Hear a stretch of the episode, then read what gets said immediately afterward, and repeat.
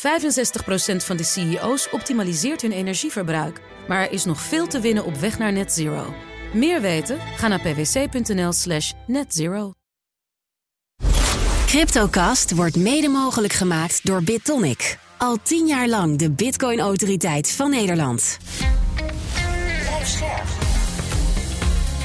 BNR Nieuwsradio. Cryptocast. Herbert Blankenstein. Welkom bij de Cryptocast met vandaag de Amerikaanse toezichthouder trekt de teugels stevig aan en cryptobeurzen Kraken, Coinbase en Binance voelen dat direct. En de kosten van het Nederlandse crypto-toezicht stijgen ook dit jaar flink. Kan de sector dat nog wel ophoesten? Dit is aflevering 259 van de Cryptocast met nu een half uur crypto-nieuws op de radio. Daarna gaan we door als podcast over de staat van de venture capital markt in de cryptowereld met Balder Bomans, Chief Investment Officer bij Maven 11. Hallo Balder. Hi. Welkom voor de tweede keer bij de Cryptocast. Co-host is Bert Slachter, analist bij de digitale nieuwsbrief Bitcoin Alpha. Ook welkom. Dag Herbert. En wij geven geen beleggingsadvies. Vorm je eigen mening, maak je eigen keuzes. Geef ons niet de schuld. Crypto kan lucratief zijn, maar is ook riskant. En een huishoudelijke mededeling. We zijn jarig. 15 februari 2018 was de eerste CryptoCast. Dat is morgen vijf jaar geleden, maar dan hebben we geen uitzending. Dus vieren we het vandaag, de oudejaarsdag van ons eerste lustrum. We doen er verder uh, niet zo uitbundig over, maar het is wel leuk om te weten. Oké, de Amerikaanse toezichthouders die trekken de teugels van de cryptosector stevig aan. Cryptobeurs Kraken moet stoppen met hun staking en lending programma. Van de Securities and Exchange Commission moeten ze dat. En de stablecoin van Binance, die staat ook onder druk. Bert, laten we beginnen bij Kraken. Die moeten stoppen met aanbieden van staking en lending. Um, hoe werkt dat ook weer, als u het wel doet? Ja, dat gaat nu specifiek over staking. Ja. En um, nou ja, dan moeten we misschien even uitleggen. Het is wel leuk om ook te weten waar het dan precies over gaat. Bij decentrale blockchains gaat het erom dat honderdduizenden mensen het met elkaar eens worden over de administratie. Dat is het doel. Dat is de kunst. Zodat niemand de baas is, dat je niet afhankelijk bent van een centrale autoriteit. En bij Bitcoin um, spelen miners daar een centrale rol in. Dat ja. noemen we dan proof of work. Alleen er zijn ook allerlei andere blockchains, eigenlijk bijna alle andere, die gebruiken proof of stake. En dat doet onder andere Ethereum. En daar doen de validators dat. Dat zijn dan, um, ja, het zijn uiteindelijk gewoon mensen, maar die zetten computers in. Waar ze een aantal uh, van hun munten, hè, dus cryptoactiva, vastzetten voor een bepaalde tijd. En um, dan gaan ze daarna beoordelen of transacties correct zijn of niet. Of dat blokken correct zijn of niet. Als ze dan vals spelen, wordt het vastgezette um, eters of een vastgezette munten worden afgepakt. En op die manier worden ze geïncentiveerd om eerlijk te zijn en met ja. elkaar samen te bepalen hoe het zit. Nou, dat is gedwongen om een soort risico te nemen. Ja, om een, een, een belang te hebben bij een goede gang. Ja, iets op het spel zetten, hè, something ja, at stake. Hè, daar komt het vandaan. En um, nou ja, dat, dat, um, dat kun je dus zelf doen door daar een computer voor in te richten. En um, dan ja, je munten daarin te brengen. En dan ben je onderdeel van het decentrale netwerk. En dan ben je, een, ben je aan het steken. Um, maar dat is best wel technisch, best wel wat werk. En bijvoorbeeld bij Ethereum moet je dan ook 32 ether hebben. Dus zijn heel veel mensen zeggen, nou weet je wat, ja. ik ga dat uitbesteden aan een partij die dat voor me doet. Nou, en Kraken deed dat bijvoorbeeld. En heel veel cryptodienstverleners doen dat. En dan kun je ook met een kleiner bedrag deelnemen, omdat het van een aantal mensen bij elkaar wordt genomen. Klopt, dan zeggen ze ja. gewoon, nou jij vijf, jij vijf, bij elkaar 32. En dan richten we één validator in. Samen, en dan, dus dus, dat, dus dat is wat die dienstverleners doen. Ze noemen het wel staking as a service. Hè, hoe je het ook wil noemen. In ieder geval een dienst waarbij die partij namens jou jouw cryptoactiva uh, steekt. En die dienst, daarvan heeft de SEC nu gezegd, specifiek tegen Kraken. Uh, wij vinden daar wat van. Ja, wat dan? Dat weten we niet eens precies, want ze zijn namelijk tot een schikking gekomen. En het nadeel van een schikking is dat je dan ook niet precies weet wat dan exact um, um, het, het, bezwaar was en wat de respons daarop was. En de rechter dat, die doet daar dan dus ook geen uitspraak over. Ja. Maar er was dus iets met de manier waarop um, Kraken dat aanbood, waarvoor, waardoor de SEC, je zei het net al, de securities gaat uh, uh, overzien zij, waardoor de SEC zei van ja, wij vinden die dienst een security. En, um, en, en, die, die, en die dienst hadden ze niet geregistreerd als security. En dus moeten ze ermee stoppen. Ja. In de Verenigde Staten. De rest van de wereld blijven ze gewoon. Oké, okay, um, Kraken moet dus stoppen met, uh, met die uh, staking en lending. Coinbase die, uh, gaat, gaat nu in verzet hè, tegen het idee dat staking een effect is, een belegging. Hoe doen ze dat? Ja, ze hebben daar. Eigenlijk hebben ze gewoon een, ja, in een Twitter-draadje, een blogpost gezegd dat ze het daar niet mee eens zijn met het oordeel dat staking in het algemeen niet mag. En in het bijzonder hoe zij het doen. Dus zij zeggen wij, wij, wij bieden dit ook aan, maar wij doen het in ieder geval op een manier waarvan wij vinden dat het geen security is. Doen zij het anders dan Kraken dan? Nou, en dat is dus het lastige, omdat we bij Kraken niet precies weten wat de historie is. Kijk, Kraken had in het verleden uh, hadden zij on-chain en off-chain staking als, als diensten. Dat kennen we van de Bitfavo-discussie discussie waarbij off-chain staking lending was. Het kan best zijn, want ze hebben het expliciet over de periode vanaf 2019, dat ze daar nog steeds iets van vinden. En um, wat, wat bijvoorbeeld Kraken ook doet, is um, uh, um, variaties in rendement gladstrijken. Dat, kan dat, dat, kan, dat kunnen van die details zijn waardoor de SEC zegt: ja, maar nu is het een security. Of misschien wel de manier waarop ze het gestructureerd hebben, bedrijfsmatig. dus, dus het, kan zijn dat er allerlei details zijn waardoor, de, waardoor Coinbase zegt: Nou, hoe wij het hebben opgezet, vinden wij dat het geen, um, geen security is. En wij gaan net, wij, wij gaan er als het nodig is de, eh, de, de rechtbank voor, voor in. Maar het feit dat Kraken zich ermee heeft, uh, erbij heeft neergelegd, uh, heeft dat gevolg voor de kansen van Coinbase, denk je? Nee, dat denk ik niet. Dat maakt niet nee. Nee, er is wel eh, rondom dit nu best wel een hele stevige discussie ontstaan. Er zijn heel veel mensen die vinden het optreden van de SEC echt gewoon heel slecht. Want wat ze eigenlijk doen is vanuit het niets komen ze uh, met acties. Zonder dat ze van tevoren hebben gezegd: dit zijn de regels. Of dit zijn de manieren waarop je het wel goed zou kunnen doen. Of dit zijn de dingen waar we op letten. Ze geven niet eerst de cryptobedrijven de kans om zich te gedragen volgens de regels die de SEC. Precies. Uh, ze, zoals de SEC ze ziet. Precies. En het openlaten. Dat is een van de grootste problemen, zou ik ook willen zeggen. Dat is ook wat Hester Peers heeft gezegd in, in, in haar. Ja, die heeft ja. een betoog geschreven. Is, uh, ook, ook van, van, ja, de een van de leden van de SEC zegt ja, je kan wel, je gaat wel, je gaat nu achter partijen aan, maar je hebt niet eens duidelijke regelgeving geschreven waar ze zich aan moeten houden. Ja. Uh, en dat is volgens dat is natuurlijk niet de juiste interpretatie. Dus geef ze regelgeving, dan kunnen ze zich daaraan voldoen. Uh, maar dit is natuurlijk niet hoe het hoort. Ja. Nee, ze, ze, noemt, ze noemt haar eigen SEC een, een paternalistische en luie regulator. Dus, nou ja. Mooie tekst. Uh, ja. we horen Balder Bomans. Uh, jij investeert met uh, Maven 11 ook in allemaal van die Amerikaanse projecten. Heb jij te maken met uh, dit soort um, ja, plotseling activiteiten van de SEC? Nee, dit gaat natuurlijk heel, heel erg veel over partijen waar natuurlijk ook heel veel, veel custody en, en, en retail activiteit bij zitten. Daar zit natuurlijk de, de, de strengste regelgeving op, op over het algemeen. Als er partijen zijn waar we geïnvesteerd in hebben die, in dit, die, die zich in dat domein bevinden of daar actief mee zijn, dan zal het wel eens kunnen gebeuren dat we daarbij bij betrokken worden of mee, mee contact zijn. Maar over het algemeen hebben wij hier wat minder mee te maken. Maar volgen we natuurlijk wel heel erg nauw op de voet. Want we willen gewoon weten wat de regelgevers aan het doen zijn. En dat is ook heel erg belangrijk voor de, ja, de innovatie die we, die, we, die we overal zien momenteel. Ja. Oké, okay, eh, Bert, um, het is natuurlijk wel zo dat er van alles is gebeurd. Er zijn allerlei van uh, dit soort uh, over en weer leenprogramma's die zijn gefaald. Hè? FTX, Celsius, BlockFi, Genesis. Um, heeft dat de SEC zo actief gemaakt? Ja, hij heeft er ongetwijfeld mee te maken. Kijk, ze, ze waren al langer uh, ermee bezig. Uh, en um, ook bezig met bedenken van hoe moeten we het dan gaan doen. Maar de misstanden van 22 hebben het zeker versneld. Ja. Ja. Oké, gisteren is ook duidelijk geworden dat Paxos moet stoppen met het faciliteren van de Binance USD, de stablecoin van Binance. Uh, ook dat is weer onder druk, onder druk van de SEC. Wat is in dat geval het probleem?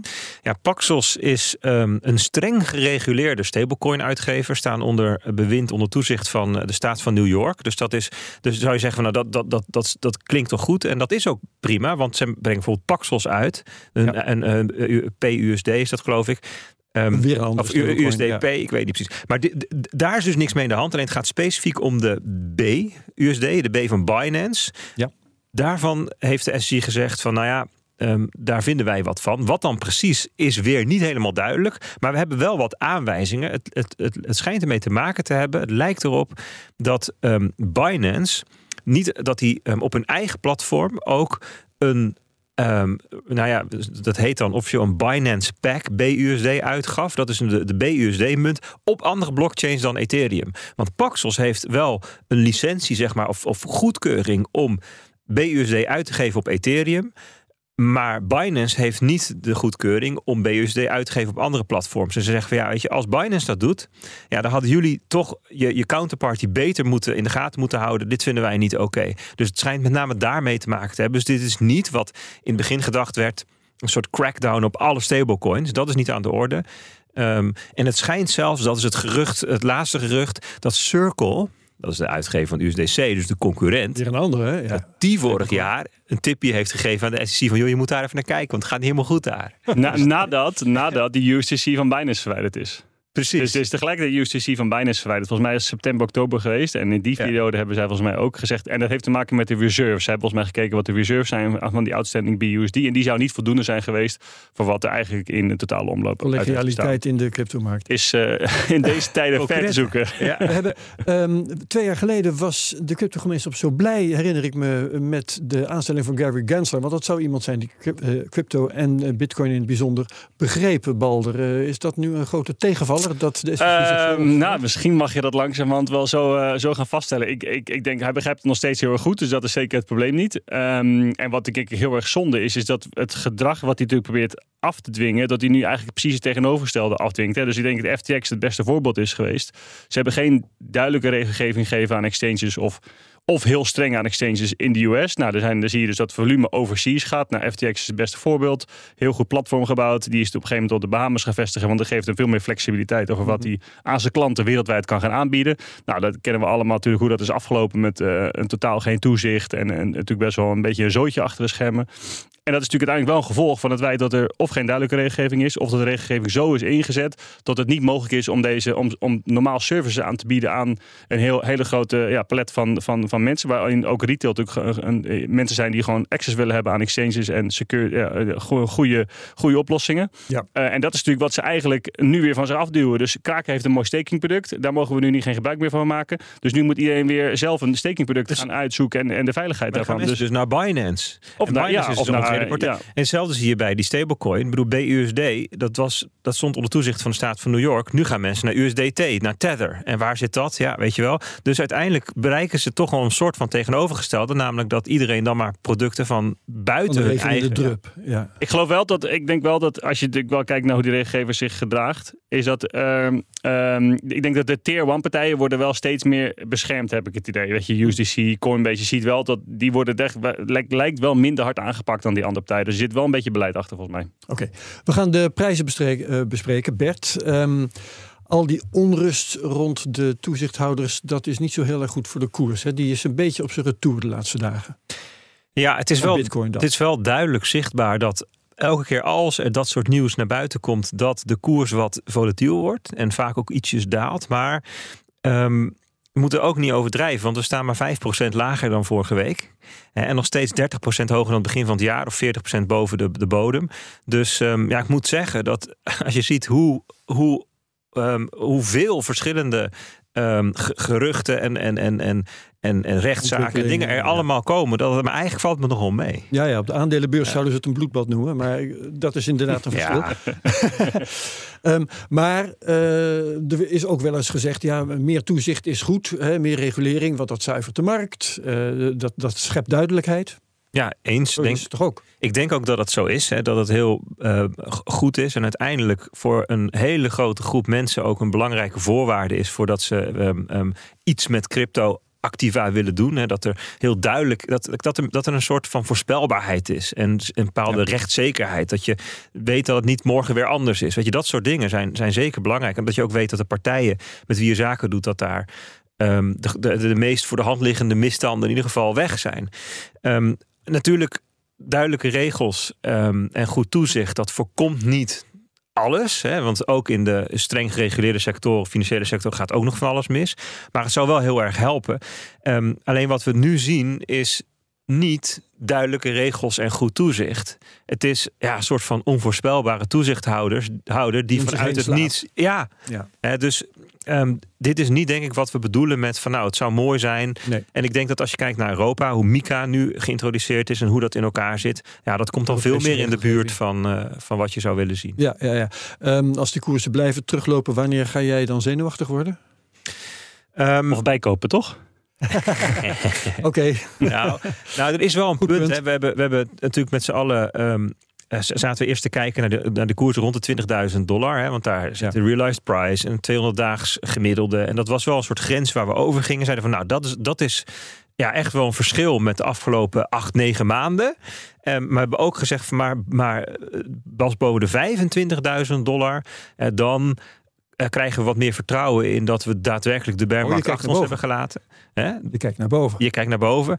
dus, dus, dus die zone tussen die 20 en die 25, dat is waar we tot nu toe ingezeten hebben. Dat zijn voor mij ook de grenzen. Gaan we weer onder die, nou ja, zeg maar 19.700 dollar. Ja, dan zou het ook best eens kunnen dat de markt graag nog de, de onderkant van, van die range, dus de bodem van de bearmarkt, nog een keertje wil zien. Oké, ehm, en we wachten op het Amerikaanse inflatiecijfer deze week. Ja, vanmiddag. Hè, dus uh, vandaag is het uh, eh, 14 februari. Ik denk dat ze ervoor uitgekozen hebben, Valentijnsdag. Maar um, um, ja, dat is een heel belangrijke. En dat heeft ermee te maken dat de markt heel erg zoekende is naar hoe gaan we hoe gaat het dit jaar nou uitpakken? En want um, uh, vierde, vierde kwartaal vorig jaar zaten we nog met z'n allen van uh, angst voor recessie. Hè? Gaan, we, gaan we in een recessie komen en werkloosheid die oploopt en allemaal ellende. Dat verschoof december, januari naar krijgen we de soft landing. Met andere woorden, mhm. lukt het om de inflatie omlaag te brengen zonder een recessie te veroorzaken? Vandaar dat al die markten ook een rally zagen. Um, nu komen we op het punt, misschien gaat het wel zo goed met de economie dat die inflatie niet eens naar beneden komt. Dus dat is nog weer een stapje verder. En dat, dat is het werkgelegenheidsrapport van vorige week wees daarop. En dan is nu de vraag, en dat gaan we vanmiddag zien, hoe ver komt die inflatie naar beneden? Dus daar zit iedereen wel naar te kijken. Ja, oké, dat gaan we dan uh, heel binnenkort horen. Uh, komen we misschien volgende week dan wel weer op terug. Um, volgende nieuws, de toezichtkosten voor de in Nederland geregistreerde cryptobedrijven, uh, die gaan flink omhoog. Blijkt uit de begroting voor 2023 van de Nederlandse Bank. Cryptopartijen moeten nu samen 3,9 miljoen euro ophoesten. In 2022 was dat nog maar 2,7 miljoen euro. Op afstand hebben we in de uitzending Patrick van der Meijden, voorzitter van de Verenigde Bitcoinbedrijven Nederland. Welkom Patrick. Hallo. Uh, wat vind jij van dit nieuws? Uh, is dit op te brengen voor de sector?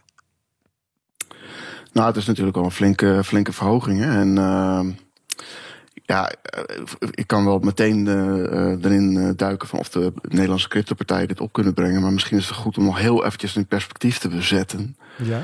Uh, dat we überhaupt betwijfelen of er wel financieel toezicht kosten betaald zouden moeten worden door, door de cryptobedrijven. Uh, nou, dit daar is gebaseerd op, meer aan te doen zijn. Dat staat toch gewoon. Nee, dat, daar, loopt nog, daar loopt nog een wet uh, of een, een, rechtszaak over. Uh, ah, 31 mei is daarvoor zitting. Oh, en ja, het is, dat is gebaseerd op wetbesluit financieel toezicht. Maar als je dus registreert bij de Nederlandse bank, dan moet je als cryptopartij op je website benoemen dat je niet onder financieel toezicht staat. Maar op diezelfde, uh, ja, met diezelfde uh, redenatie uh, schuiven ze wel de toezichtkosten door. Ja, ja dat was dus in, in, in 2020 was, dat, was het budget 1,7 miljoen. Toen was er sprake van nou, dat ze verwachten 50 tot 75 bedrijven registreren. dat zou dan 34.000 per bedrijf zijn. Uh, dat, nou, dat was al, uh, daar was al een hoop commotie over. En inmiddels zitten we op, uh, op, op 3,9 miljoen. Uh, terwijl er uh, eh, 36 eh, bedrijven geregistreerd zijn. En, en dan praat je ineens over 108.000 ja. euro maar per bedrijf gemiddeld genomen. dan met het, de groei van het aantal crypto-bedrijven nee. dat is geregistreerd? Nee, nee het, loopt, het, loopt, het loopt steeds op. ook per bedrijf loopt het bedrag gewoon steeds op. En dan moet je dus ook nog hopen dat, dat het allemaal binnen budget blijft. Want ook, ook daarvan zijn, zijn de laatste aantallen ook niet hoopgevend. Nee laatste keer gingen ze 37% eroverheen. Uh, het is nog even afwachten. In april krijgen we nieuwe cijfers over hoe het in 2022 eh, is, uh, is geweest. Ja. Maar het wordt gewoon echt steeds duurder. En dat, dat, ja. uh, dat gaat echt gewoon ten koste van de Nederlandse cryptobedrijven. De, de concurrentiepositie daarvan. En het idee is dat je er ook baat bij hebt Doordat dan uh, de, de, de, de slechte spelers uh, aangepakt worden. Nou, nu zijn er dan wel boetes uitgedeeld tegen, tegen Coinbase en, en Binance. Dus dat is, dat is een goed, goed begin. maar dat is natuurlijk wel erg, erg laat. En laten we ook niet vergeten dat bijvoorbeeld Coinbase al die tijd gewoon uh, via Ideal uh, Nederlandse markt heeft kunnen aantrekken. En ja, dat, dat, dat heeft gewoon wel schade toe, toegebracht. En als je dan kijkt naar hoe bijvoorbeeld de kansspelautoriteit dat heeft aangepakt met, met de gokbedrijven die zich ja. moesten gaan registreren. Okay, Patrick, die hebben ja. Want ik wil even Bert de kans geven om, anders ja. is de uitzending voorbij, Bert de kans geven om nee, commentaar te geven hierop. Ja, nee, kijk.